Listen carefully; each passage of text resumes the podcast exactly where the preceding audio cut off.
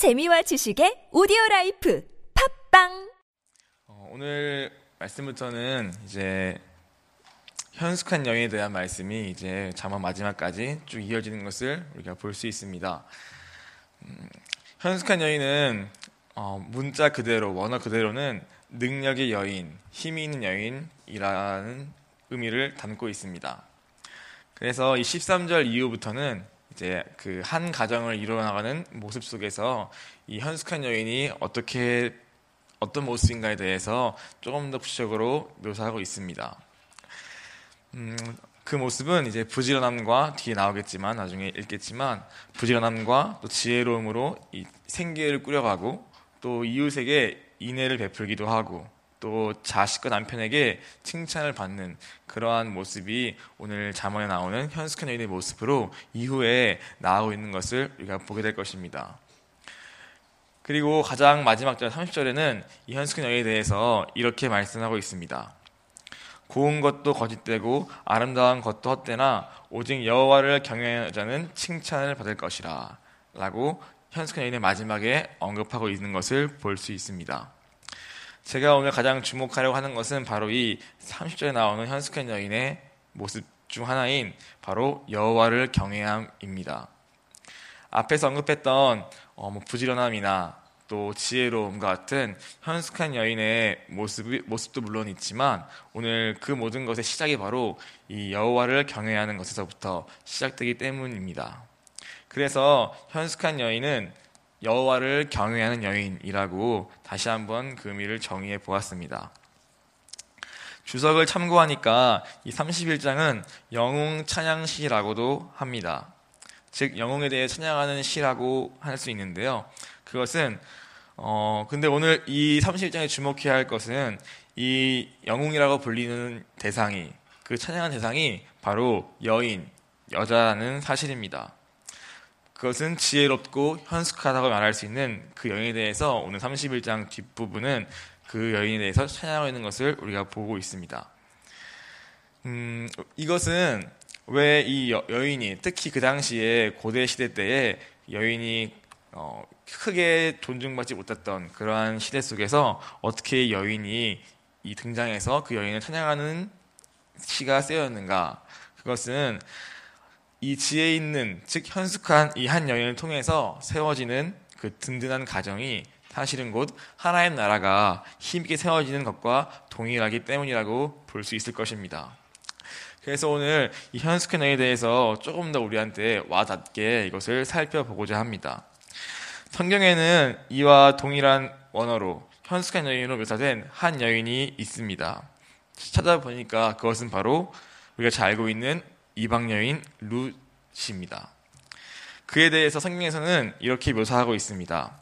룻기 4장 11절에 내가 현숙한 여자인 줄을 나의 성읍 백성이 다 아느니라 라고 말씀하고 있습니다.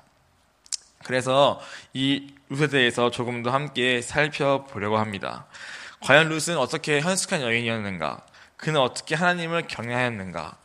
또 하나님의 경외함이 그의 삶에서 어떻게 드러나는가에 대해서 조금 더 함께 보고자 합니다. 첫 번째로 오늘 룻의 선택을 통해서 우리가 그것을 생각해 볼 수 있을 것 같습니다. 어, 룻기를 다시 보니까 룻은 처음에 잘 아시겠지만 그는 남편을 이방 땅에서 남편을 잃고 고향을 떠나서 이제는 그 룻에게는 낯선 이스라엘 땅, 이방 땅으로 가야 하는 상황이 그 루세 앞에 펼쳐졌습니다. 그리고 그 상황 앞에서 그의 시어머니였던 나오미는 이야기합니다. 너희는 선택해라. 나를 떠나서 이제 더 이상 나와 관계가 없으니까 너희는 너희의 갈 길을 가도 좋다라고 어, 권면을 합니다. 그런데 이 권면 앞에서 룻은 그의 동서, 즉 그의 다른 동, 그, 그 남, 죽은 남편의 동생이었던 그 아내와는 달리 그는 끝까지 시어머니를 따라가기로 결단합니다. 그래서 룻기 2장 16절은 그에 고백합니다. 어머니께서 가시는 곳에 나도 가고 어머니께서 머무시는 곳에서 나도 머물겠나이다. 어머니의 백성이 나의 백성이 되고 어머니 하나님이 나의 하나님이 되시리니 라고 룻은 그렇게 고백을 합니다. 그녀는 비록 모압 여인, 즉 이방 여인이었으나 그의 시어머니인 나오미를 통하여서 그는 하나님을 알게 되었고 믿게 되었고 또 하나님을 온전히 믿었기 때문에 비록 그는 남편을 잃고 또 새롭게 시작할 수 있는 그러한 삶에도 불구하고 심지어 이방 여인을 불구하고 그는 자신의 유익과 안위를 따르지 아니하고 오늘 이 하나님이 정해주신 이 가정 그 테두리를 버리지 않고 그것을 따르기로 결정한 것입니다. 오늘 이러한 룻의 선택을 통하여서 오늘 그의 중심을 조금 한번 확인해 볼 수 있는 것 같습니다.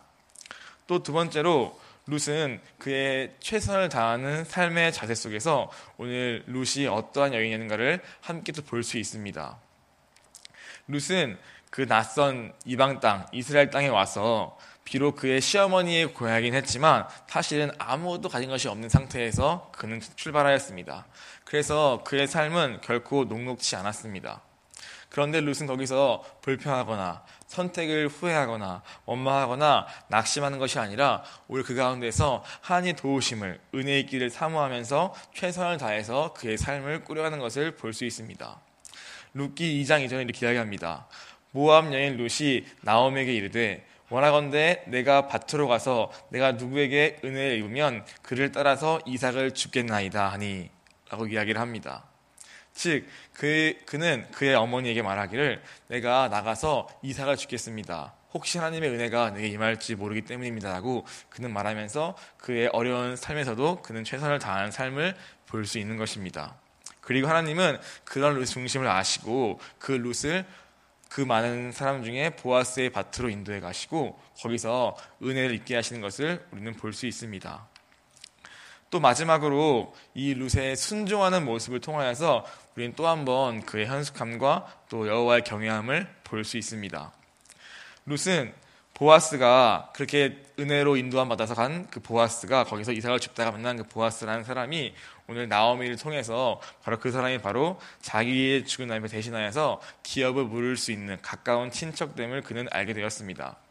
그러고 나서 그 룻은 그 어머니의 말대로 그와 가까워지기 위해서 즉 그 기업을 다시 물기 위해서 비록 그는 종의 신분이지만 나오미 어머니의 명령대로 보아스의 발치에 누워서 그를 기다리라는 다로 기다리라는 다소 무모해 보이고 또 수치스러워 보일 수 있는 그러한 어머니의 부탁을 룻은 있는 그대로 순종하게 됩니다. 룻이 시어머니에게 이르되 어머니의 말씀대로 내가 다 행하리이다 하니라. 그가 타작마당으로 내려가서 시어머니의 명령대로 다 하니라. 라고 룻은 그 어머니의 부탁에 또 하나님의 뜻을 붙잡고 그 순종하는 것을 볼 수 있습니다. 어, 이와 같이 잠깐이지만 살펴봤던 이 룻의 모습과 그의 자세와 그의 믿음의 선택을 통하여서 오늘 우리는 이 현숙한 여인이란 어떤 것인가에 대해서 조금 더 생각을 해볼 수 있는 것 같습니다. 이스라엘 땅에서 이방 여인이었던 룻은 사실 이방 여인이었습니다. 그래서 그녀의 이 모든 선택과 행동이 사실은 이해가 잘 가는 부분은 아닙니다. 그러나 그것을 이 선택과 그 루스 행동의 모든 동기를 이해해 볼 수 있는 한 가지가 있다면 그것은 바로 하나님에 대한 믿음, 하나님을 경외함인 것 같습니다. 어, 무엇보다 그가 처음 자신의 고향을 떠나서 시어머니의 하나님이 나 하나님을 고백하면서 선택한 그 믿음과 또 보아스가 기업을 물을 자임을 알고 믿음으로 취한 그의 행동들 이 모든 것들은 사실은 어찌 보면은 어, 아무것도 아닌 것 같아 보일 수 있고 작아 보일 수도 있지만 사실 이것은 크게 봤을 때는 혼란스러웠던 그 당시 사사 시대 때 장차 앞으로 세워질 다윗 왕국과 또 이후에 오실 예수님의 족보를 이루는 곧 하얀 나라를 이어가고 세워가는 데에 중요한 역할을 감당한 것입니다. 그래서 루키의 마지막은 예수님과 다윗 왕의 족보로 끝나게 되는 것입니다. 즉, 이 이방 여인이었던 룻 한 사람의 믿음의 순종, 그의 선택과 하나님을 경외하는 그의 삶의 그 자세가 오늘 그의 삶을 뿐 아니라 오늘 이 사사시대 가운데 하나님 나라를 다시 한번 세워갈 수 있는 그러한 가교 역할을 했던 것입니다.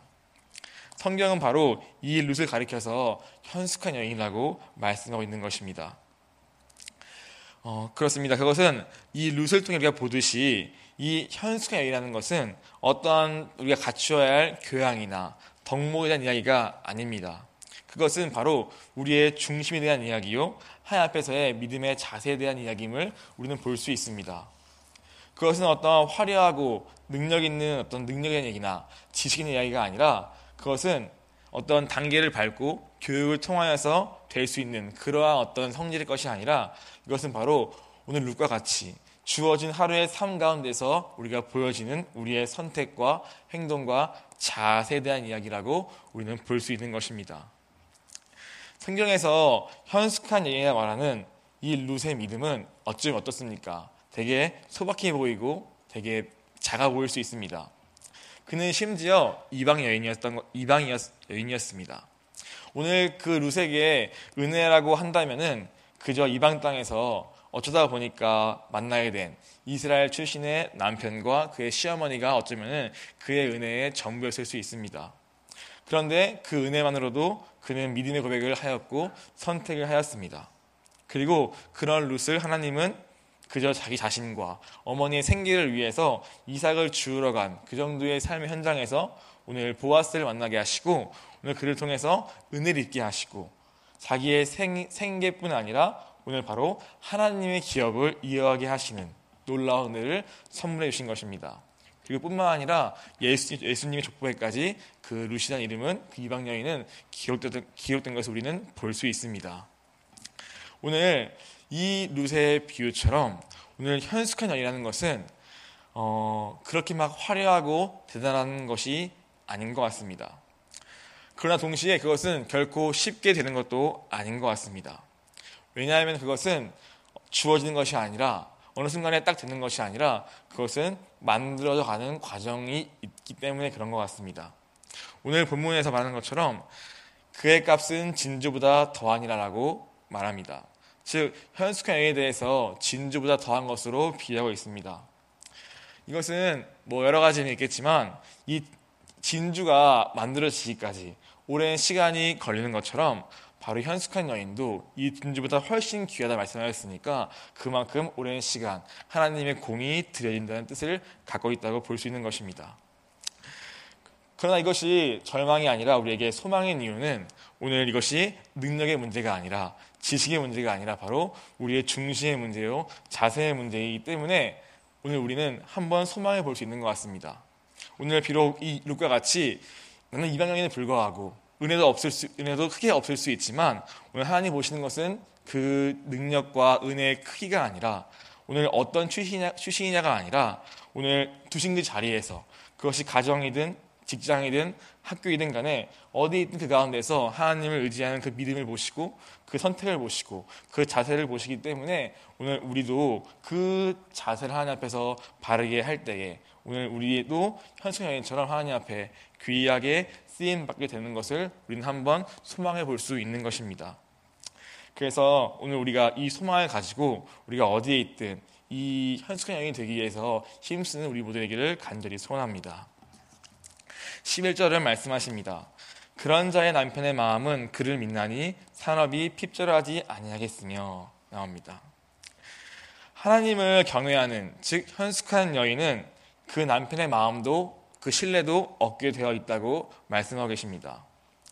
이것은 어려운 이야기가 아니라 그 현숙한 여인의 그 마음의 중심이 그 하나님을 경외하는 그 중심이 그의 삶 가운데 그대로 들어가기 때문일 것입니다.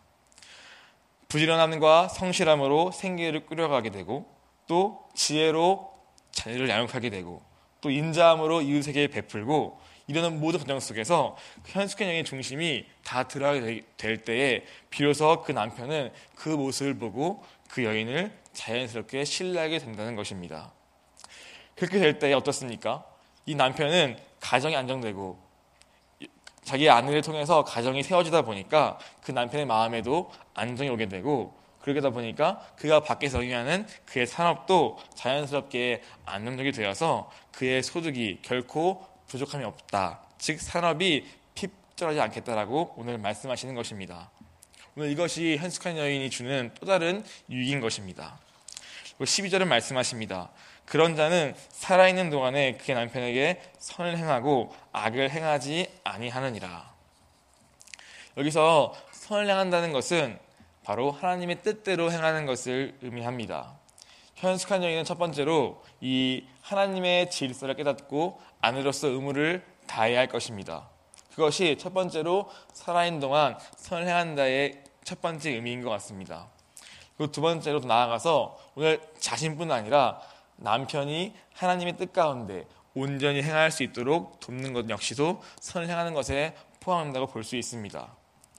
오늘 루세 믿음과 또 순종을 통하여서 어땠습니까? 바로 보아스가 하나님 나라의 기열 물을 자로 준비되어졌습니다. 그리고 그는 그 룻을 통하여서 오늘 그는 자신을 하나님 나라의 기열 물을 자로 준비시킨 것을 볼 수 있습니다. 이와 같이 오늘 현숙한 여인이 살아있는 동안 힘써야 할 것은 바로 자기 자신과 또 남편이 또 나아가서 가정이 하나님의 뜻 가운데 온전히 설 수 있도록 또 남편과 가정이 그 뜻을 붙잡고 그 길을 걸어갈 수 있도록 자신이 먼저 주님의 뜻에 순종함으로 돕는 것입니다. 오늘 이것이 바로 10절 나오는 살아있는 동안에 그의 남편이 선을 행하고 악을 행하지 아니하는 것일 것입니다. 어, 이 현숙한 여인을 묵상하면서 어, 이 특히 룻을 묵상하면서 개인적으로 조금 더 와 닿았던 것 같습니다. 이 현수경이라는 것이 어떤 대단한 이야기가 아니라 어, 물론 대단한, 대단한 이야기긴 하지만 그것이 어떤 화려한 이야기라기보다도 오늘 하루에 우리 각자 둔 자리에서 어떻게 믿음을 사는가에 대한 이야기 같구나 생각이 많이 들었습니다. 이것은 능력이 된 것도 아니고 어떤 덕목도 아니고 지식도 아니고 갖춰야 할 교양도 아니고 이것은 바로 하나님 앞에서 우리가 어떻게 살고 있는가에 대한 문제를 말하는 것이 생각이 들었습니다. 우리 모두는 음, 사실 이 룩과 같이 예수님의 어, 현숙한 아내가 되어야 할 줄 믿습니다. 우리를 두신 자리가 이 룩과 같이 이삭을 죽게 하신 그 현장이 오늘 우리가 하나님을 만나고 하나님의 은혜를 입는 그의 선숙한 연으로 준비되어지는 그러한 현장이 되어야 할 것입니다. 그리고 그렇게 우리가 순종함으로 룩과 같이 하나님 앞에서 살 우리의 그 삶을 통하여서 오늘 하나님은 약속하시는 것입니다. 내가 보았을 통하여서 너에게 은혜를 준 것처럼 오늘 너도 그 현장에서 나를 만나고 나의 은혜를 입을 것이다. 라고 우리에게 말씀하시는 것 같습니다. 이것이 사실은 현숙한 영이 누리는 가장 큰 축복이 아닐까 싶습니다. 혜성이 돼야지 되어버리라 라는 것이 물론 중요하지만 오늘 그것은 그렇게 되는 것이 아니라 어떤 목표나 목적이 아니라 오늘 나와 하나님 관계 속에서 오늘 나를 주신 그 자리에서 내가 어떻게 믿음으로 살 것인가에 대한 문제에 가까우며 그렇기 때문에 오늘 우리가 돌아봐야 할 것은 어떤 이것이 되기 위해서 목표를 세우고 의지를 발동하는 것보다도 오늘 룩과 같이 오늘 내게 주시는 작은 믿음과 작은 은혜지만 그를 통하여서 오늘 하나님께 어떻게 내가 되어질 것인가를 고민하면서 오늘 하루를 살아가기를 간절히 소원합니다. 그리고 그럴 때에 우리의 그 순종과 믿음을 통하여서 하나님 약속하십니다.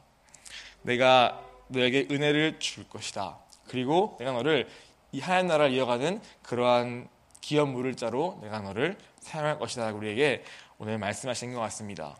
오늘 이 현숙한 여인 앞으로 좀 묵상하겠지만 오늘 이 룻의 비유를 잘 마음에 새겨서 오늘 그 룻과 같이 우리가 비록 이방 여인과 같은 자리에 있을지라도 오늘 하나님이 이 약속과 소망을 붙잡고 오늘 하루를 승리하는 우리 모두기를 간절히 소원합니다.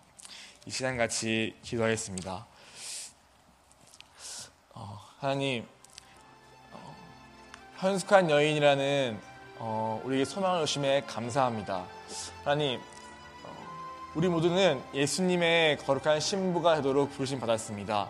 오늘 우리가 주신 그 자리에서 그것이 가정이든 직장이든 학교이든 교회이든 어디든 간에 오늘 이 룩과 같이 하나님 어,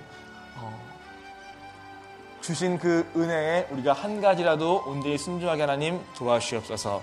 우리가 현장에 있는 어떤 대단하고 화려한 것으로 우리가 꿈꾸기보다도 오늘 주신 그 자리에서 오늘 이사가 죽는 그 현장 속에서 오늘 은혜의 길을 사모하며 우리가 믿음으로 걸어갈 때에 오늘 그 가운데서 하나님 우리를 준비시키시고 우리를 만들어가실 주님 믿습니다.